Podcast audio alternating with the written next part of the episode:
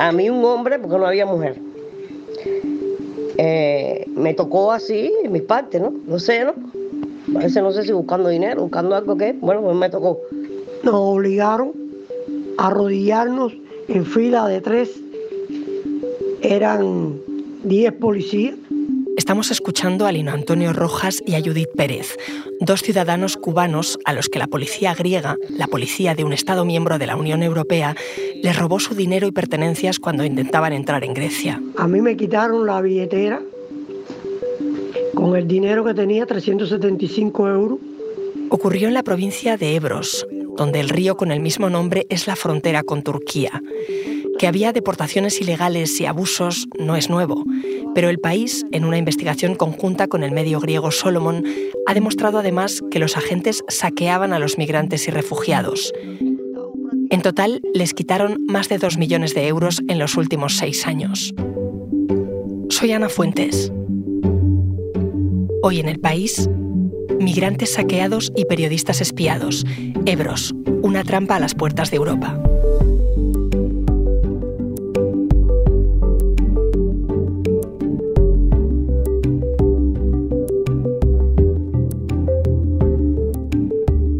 Hola Andrés. Hola Ana. Andrés Mourenza es mi compañero del país, corresponsal en Turquía y coautor de esta investigación con los compañeros del diario griego Solomon. Andrés, lo que habéis revelado es tremendo. ¿Qué hace la policía griega exactamente en la frontera de Ebros? Eh, las conclusiones indican que hay un claro modus operandi por parte de las autoridades griegas. Los migrantes que, que son capturados cuando entran irregularmente en Grecia o incluso cuando llevan ya días en Grecia o incluso cuando llevan meses en Grecia y están solicitando asilo, son capturados y sin ofrecerles la posibilidad de solicitar asilo o sin registrar su detención, son llevados a diversos eh, puntos de concentración. Estos puntos de concentración son bien comisarías en la provincia de Ebros, bien eh, cuarteles del ejército, hay eh, cuarteles abandonados, almacenes abandonados que se utilizan como lugares de detención secretos. Allí se les retiene hasta que acumulan el suficiente número de gente, unas 80 o 100 personas, antes de eh, ser devueltos. Y durante su detención se les propina palizas, eh, hay incluso denuncias de, de abusos sexuales. Lo que hemos revelado ahora en esta investigación es que también eh, se les despoja de sus pertenencias y se les roba todo el dinero que llevan. La ropa se les suele quitar eh, como modo de humillarlos eh, y también se rebusca entre sus partes íntimas, en muchos casos buscando que puedan tener el dinero pues guardado o escondido en, en, en, el ano o en la vagina. También se les quita los teléfonos para evitar que puedan grabar o geolocalizar el lugar donde han sido detenidos. Eh, porque los inmigrantes saben que, hay eh, ONGs a las que pueden enviar su localización y estas eh, pues lo notifican a las autoridades para evitar, para evitar estas violaciones de derechos humanos, ¿no? O sea que hay maltratos, hay abusos y además los dejan sin nada. después son deportados los migrantes. Sí, efectivamente. Luego se les deporta a Turquía en lanchas inflables. Eh, muchas son lanchas que, han utilizado antes los traficantes o los propios migrantes eh, para, para llegar. En otros casos son lanchas de la policía. Eh, pero bueno, es que a veces ni siquiera se trata de, gente que es de vuelta, porque por ejemplo el caso de, Lino y de Judith, eh, que se mencionaba al principio, ellos ni siquiera habían entrado a, través de Turquía a Grecia, habían llegado a través de la frontera de Macedonia del Norte y no son los únicos a los que le ha pasado. Es decir, Grecia deporta eh, por sistema a todo el mundo, a todos los migrantes que encuentra a territorio turco. Andrés, eh, ¿a ti te consta que haya habido algún otro abuso así, robos por parte de agentes públicos en las fronteras europeas? Bueno, con las organizaciones de derechos humanos eh, con las que hemos hablado, nos han hablado que también en las... Eh, en las fronteras de Croacia y de Bosnia y en otros países de la, a lo largo de la ruta de los Balcanes también se les despoja de las pertenencias. Lo que pasa es que en este caso ah, lo que ocurre es que los queman delante de los inmigrantes para intentar convencerles de que no vuelvan a intentarlo, de no vuelvan a intentar cruzar eh, irregularmente estas fronteras, pero no, hemos, eh, no tenemos constancia de que se produzca eh, un robo y un maltrato de manera tan sistemática como en la frontera entre Grecia y Turquía. ¿De cuánto dinero estamos hablando exactamente y cómo lo habéis calculado para investigar? Bueno, nosotros eh, calculamos que son más de 2 millones de euros. De hecho, podrían llegar a los 3 millones y creemos que nuestros cálculos son eh, conservadores. Eh, lo que hemos hecho ha sido acceder a, los testimonios sobre 374 deportaciones ilegales en las que fueron deportadas de Grecia a Turquía a través de esta frontera, hasta a través de la frontera terrestre. O sea, no contamos ni siquiera lo que ha pasado en, en las islas griegas. Em, en los que fueron deportados más de 20.000 personas. Estamos hablando de testimonios recabados por asociaciones, organizaciones de derechos humanos eh, em, de gran relevancia, eh, que, son plenamente confiables y en los cuales eh, se reporta en muchos de estos casos que se ha producido robo. Y hemos realizado a través de los, de los perfiles demográficos que, em, que, aportan, por ejemplo, ACNUR o otras asociaciones eh, sobre los migrantes, hemos eh, determinado cuántas personas podrían llevar dinero dentro de estos grupos. Y a eso, eh, con los datos que, teníamos de los, de los diferentes testimonios, hemos creado una distribución estadística sobre las cantidades habitualmente más robadas que hemos aplicado a los incidentes en los que se había denunciado robo. Con eso hemos llegado a estos, a, estos datos y, como decía antes, en Creemos que es, que es un cálculo conservador porque eh, la mayor parte de, los, eh, de estas deportaciones ilegales, por desgracia, no quedan registradas en ningún sitio, ni por las autoridades griegas ni por las ONGs que solo tienen acceso a las denuncias que hacen posteriormente los, los migrantes y no en todos los casos se denuncia. Ese cálculo conservador de dos millones de euros es mucho dinero, pero yo quiero preguntarte, ¿crees que es solo por dinero? ¿O robarle pertenencias móviles a los migrantes, a los refugiados, tiene también un punto de humillación? Efectivamente, bueno, por un lado está el, eh, motivo de apropiarse de, estas cantidades de dinero para el beneficio personal de estos policías y por otro lado está el que es una táctica sistemática.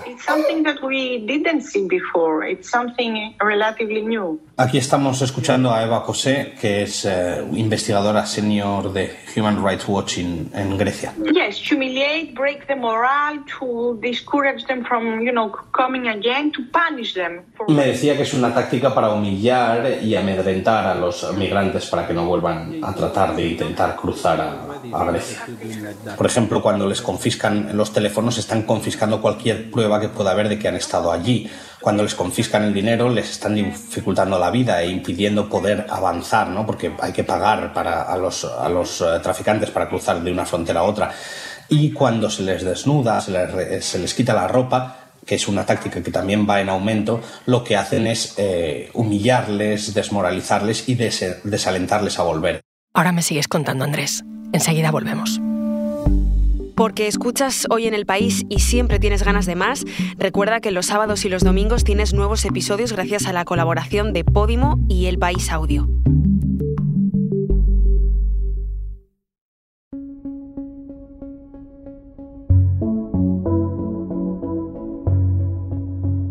Andrés, eh, eh, quería preguntarte por una palabra que mencionabas en, tu artículo y es pushback, que en inglés quiere decir forzar a retroceder. Esa palabra la estáis usando.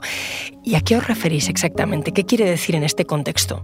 Estamos hablando de gente que no es solo eh, empujada, ¿no? Eh, pushback, sino de gente que es detenida en la orilla del río Ebros, es una, vamos, son llevados a lugares de detención sin registrar esa detención, que es algo que exige la ley tanto griega como europea y luego se les vuelve a llevar al río y se les cruza en barcas. Hay incluso casos de que podríamos, eh, pues sin miedo a equivocarnos, hablar de secuestros, porque estamos hablando de que en localidades a 300, 400, 500 kilómetros de la frontera del río Ebros em, son detenidos en, eh, en, la, en plena calle, metidos en furgonetas por policías en ropa de civil, que luego los llevan durante todos esos cientos de kilómetros hasta la frontera para devolverlos. Es decir, nada de devoluciones en caliente, estamos hablando de expulsiones colectivas, que es algo que está castigado por la legislación internacional.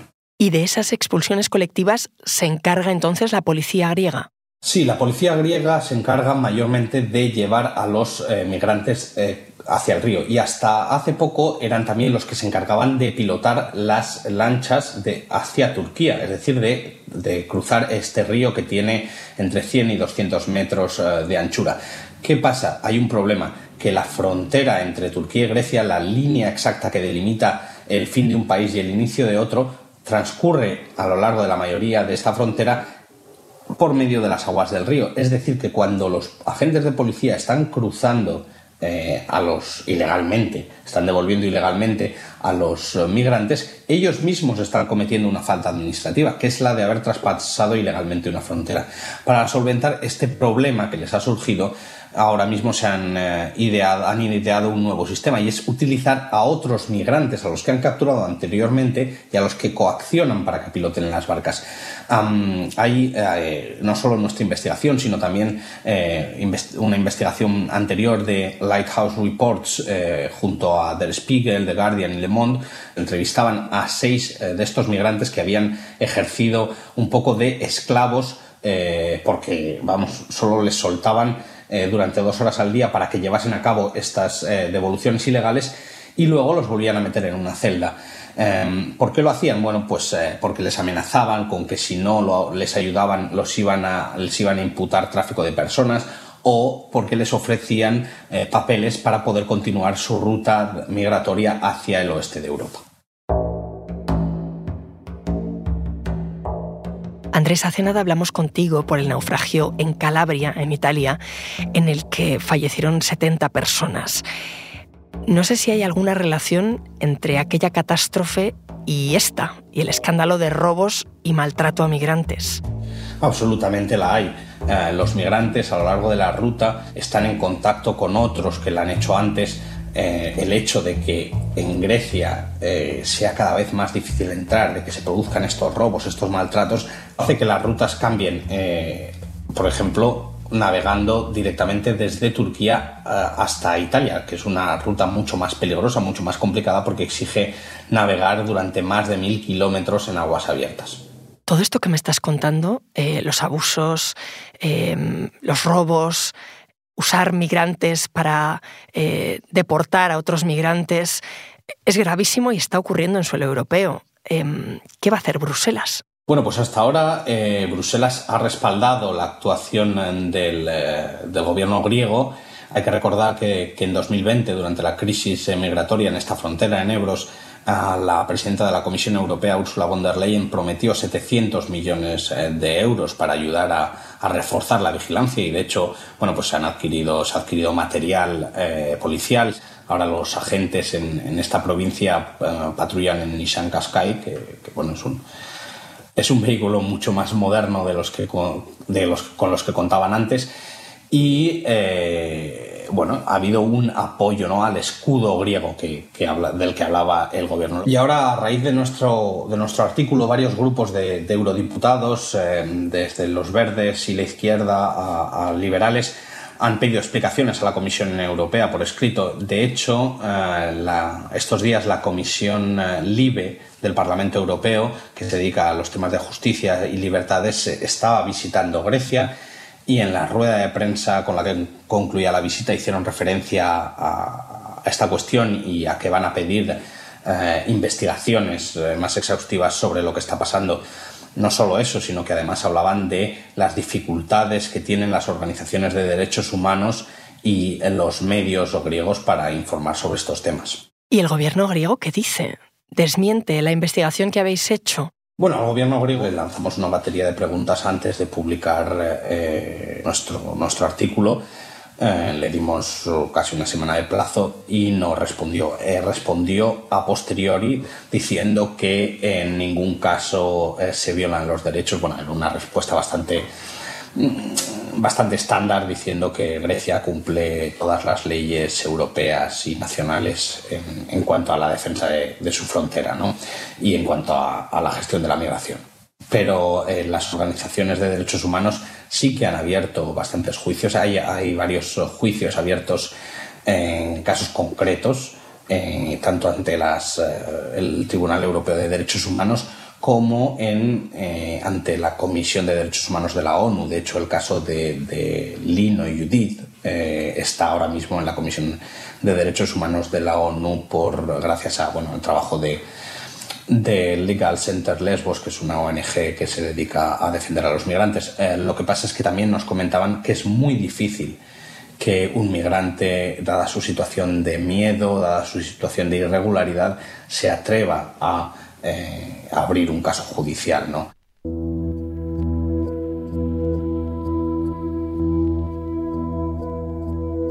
Andrés, ¿qué dice la gente en Grecia de todo esto? Bueno, por desgracia, en Grecia se ha impuesto una retórica muy nacionalista que, mm, digamos, que compara estas, eh, eh, estos flujos migratorios con, con invasiones, ¿no? La retórica nacionalista griega dice que, o viene a decir que, igual que en, em, que en la Grecia clásica, cuando, cuando luchaban contra los persas, eh, y luego en los tiempos bizantinos, cuando luchaban contra las invasiones árabes y turcas, pues ahora también hay unas invasiones que vienen del este y que Grecia es el bastión de Occidente que, defiende, que defiende Europa ¿no? Eh, de, estas invasiones. Lo ven como una, muchos lo ven como una política de Turquía eh, que les envía a los refugiados y los migrantes.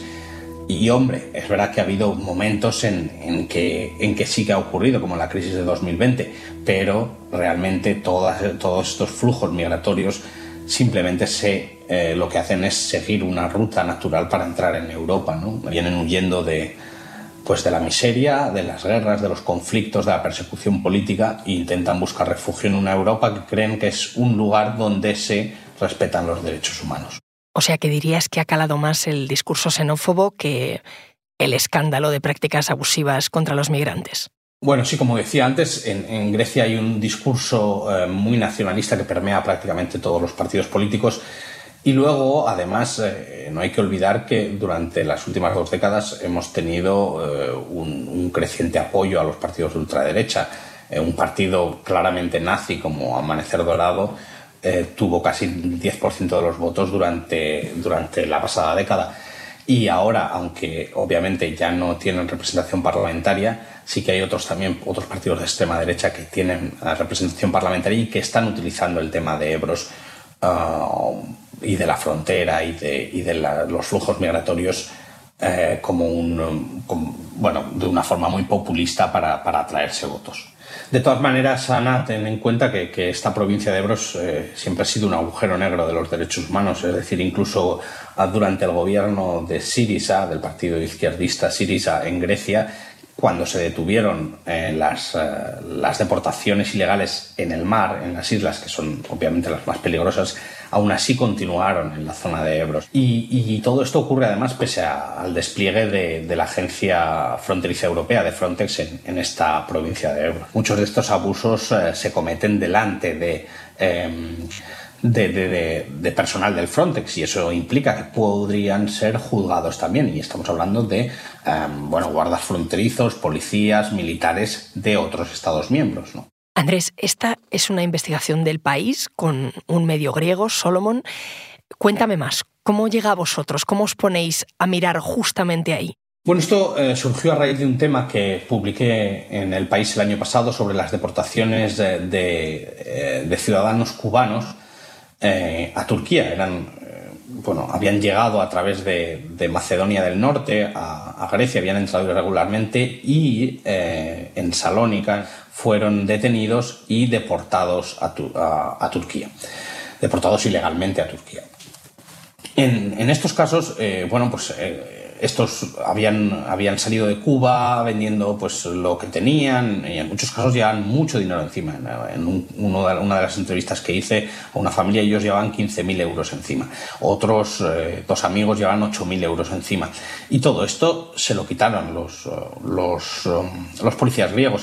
Al cabo de unos meses, cuando yo entré en contacto con, con um, eh, los compañeros de Solomon a través de un, programa europeo de, investigación periodística en el que participé y entonces fue cuando nos surgió la idea de ir creando a través de los testimonios que hay, testimonios que son de acceso público porque los han publicado diferentes organizaciones, ir eh, creando pues una serie de una base de datos estructurada en la que pudiésemos ver si hay una evolución y efectivamente la hay, ¿no? Porque eh, el haber estructurado estos testimonios nos permite comprobar que si en 2017 solo el 11% de los, de los entrevistados, ¿no? de los que habían denunciado que habían sido objeto de, un, de una deportación ilegal, denunciaban que habían sido robados, esta, este porcentaje empieza a aumentar y aumentar con los años eh, y llega hasta el 92% en, en, 2022. Es decir, o sea, más de 9 de cada 10 eh, deportados ilegalmente denuncian que han sido robados. ¿Y cómo comprobáis algo así tan grave y, y, además algo que la policía niega? Bueno, pues una vez que tenemos eh, todos los datos, nosotros en noviembre visitamos la región una visita en la que, bueno, terminamos uno de los días, pues nos retuvo la policía, ¿no? Como suele pasar ya, ya en otra visita anterior habíamos tenido Habíamos tenido a la policía detrás durante, durante varios días y de hecho amedrentaron a bastantes de, nuestros entrevistados. Pero bueno, eso es algo que, ocurre en esta zona por desgracia. Y allí, eh, sobre el terreno, pues entrevistamos a, abogados, a personal del, del, servicio de asilo, a, personal de las fuerzas de seguridad y a, varios expertos y además a vecinos de la zona, ¿no? Para, para conocer el, lo que está sucediendo y todo, con todo esto, digamos, eh, eh, las fuentes sobre el terreno nos confirman las conclusiones de, nuestra investigación de datos. ¿no? Es decir, es una investigación que se basa tanto en fuentes eh, directamente relacionadas como en, un análisis exhaustivo de, datos. Ajá, y además lo habéis hecho con un medio digital local que es experto en, en migraciones, Solomon. Por cierto, no sé si ellos se juegan mucho sacando algo así. Pues sí, obviamente eh, ellos al ser griegos eh, se juegan mucho más, ¿no? Ha habido muchos ataques a, todos los periodistas griegos, tanto de, medios locales como de, medios internacionales que han estado investigando eh, la migración. De hecho, el propio Stavros Malihudis, mi compañero, eh, el pasado año descubrió que le espiaban, ¿no? Dentro de esto que luego se ha convertido en un, en un gran escándalo de espionaje por parte del gobierno griego, pues eh, él descubrió que le estaban que le estaban espiando, el, le estaban escuchando el teléfono precisamente a raíz de uno de sus artículos sobre la gestión griega de la migración y en los abusos de derechos humanos. Y es que eh, en, Grecia la situación se está poniendo cada vez más fea para todos los periodistas, las ONGs, las organizaciones de derechos humanos que trabajan en el tema de la migración. La, ONU incluso eh, ha llamado la atención sobre este caso. La Unión Europea también se ha quejado sobre esto, ¿no? sobre esta persecución que están sufriendo precisamente por tratar temas de, de migración. Andrés, gracias. A ti,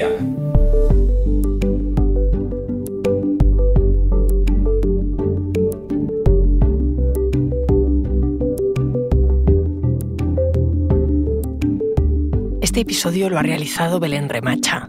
Las grabaciones en terreno son de Andrés Mourenza, la grabación en estudio de Camilo Iriarte, el diseño de sonido es de Nicolás Chabertidis, la edición es de Ana Rivera y la dirección de Silvia Cruz La Peña. Yo soy Ana Fuentes y esto ha sido Hoy en el País. De lunes a viernes volvemos con más historias. Gracias por escuchar.